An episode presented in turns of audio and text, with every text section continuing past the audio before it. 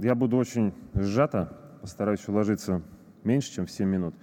Мы, да, действительно, хоть и не публичные особенно, но крупный брокер, да, там с оборотом 11-13 э, там, э, где-то триллионов рублей по году. Почему мы занимаемся ВДО? На самом деле, вот в нашем случае, да, у всех по-разному, но в нашем случае интерес к ВДО возник скорее как запрос со стороны многих наших клиентов, которые одновременно являются владельцами бизнеса или для их бизнеса мы уже оказываем какие-то, скажем, казначейские услуги. И когда Центробанк э, действительно серьезно упростил э, процесс эмиссии облигаций для этих наших клиентов и э, для других компаний из среднего бизнеса, по крайней мере, действительно стало абсолютно доступно и, главное, экономически оправданно. Поэтому, конечно, возник интерес к этой работе. И в процессе, вот, ну, наверное, последних полутора лет, когда активно рынок стал формироваться, выявились и некоторые особенности, и некоторые проблемы, некоторые узкие места, которые, в общем, являются абсолютно нормальными э, для такого нового дела. И здесь можно просто вот сразу, как в тему уже обсуждения э, ряда таких а, проблем и путей их а, расшивки, наверное, отметить, что для коммерческих облигаций, да, это прежде всего, конечно, низкая ликвидность, для биржевых облигаций это постоянно увеличивающееся регулирование, и проблема не в том, что вообще есть регулирование, это здорово, а просто в некоторых случаях скорость введения новых требований а, совпадает или превосходит а, скорость удовлетворения старых эмитентов старым требованиям. Таким образом, эмитент вроде все время пытается, пытается добежать, а добежать невозможно, потому что все время возникает новое требование. Но, тем не менее, э, сейчас я думаю, что мы где-то вот точки зрения временных интервалов, да, близки к тому, чтобы уже что-то такое более-менее стандартное сформировалось. И вот введение рейтингов, да, которое, наверное, могло бы отпугнуть э, всех там два года назад, сейчас воспринимается как нормальное явление, учитывая, что и рейтинговых агентств стало больше, и они по-другому смотрят на бизнес.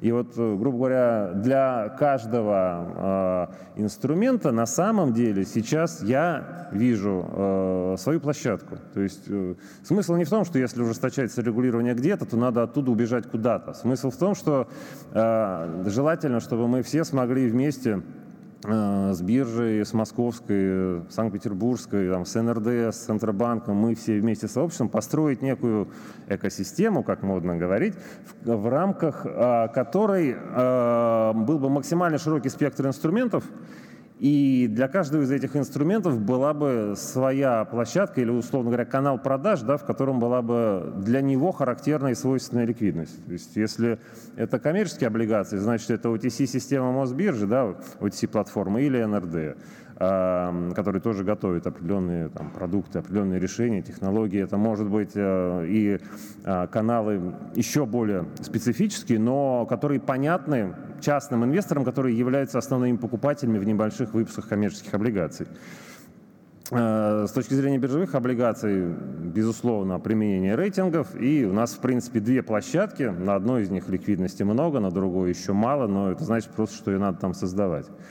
Почему, собственно говоря, спрос? Да? Потому что высокая доходность, она не просто два депозита, да? она э, сложно достижима с помощью других инструментов фондового рынка, э, без применения тоже довольно высокорисковых решений, потому что можно сделать на на еврооблигациях несколько плечей, можно сделать э, какие-то там разные решения, можно там отдельно о них говорить, но э, они из, из безрискового инструмента создают рисковую, э, такую рисковую технологию. Поэтому здесь, грубо говоря, в ситуации, когда дефолтов пока еще и не было, по большому счету, в секторе ВДО, конечно, есть большой интерес со стороны физлиц. И наша задача просто э, его использовать, не задушить излишним регулированием, не испугать излишними требованиями самих эмитентов и э, не дать э, сюда, в общем-то, пройти ну, совсем уж откровенно таким странным,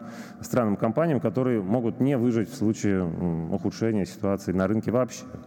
И, собственно говоря, вот стабильное регулирование – это и есть залог устойчивого роста сегмента. Я думаю, что если действительно вот те прогнозы, которые были вчера здесь озвучены, и следующий год окажется лучше, чем этот, то и по рынку ВДО мы увидим хорошее, хорошее движение. Вот планы по удвоению или даже утроению там, за 2-3 года, я думаю, это абсолютно реально. И, грубо говоря, уже в этот момент э, будет реальная возможность для прихода э, сюда и банков, э, которые будут опираться на рейтинг. Если рейтинг будет инвестиционного уровня, я этого не исключаю. Когда мы говорим о ВДО не как сегмент, о субъектах МСП, а как о крупных компаниях, но тем не менее предлагающих высокую доходность, э, сравнительно высокую. Да? Э, и э, вместе с тем это, естественно, может уже позволить и фондам прийти на, на этот рынок, потому что ну, рынок порядка 80-100 миллиардов рублей будет позволять формировать нормальные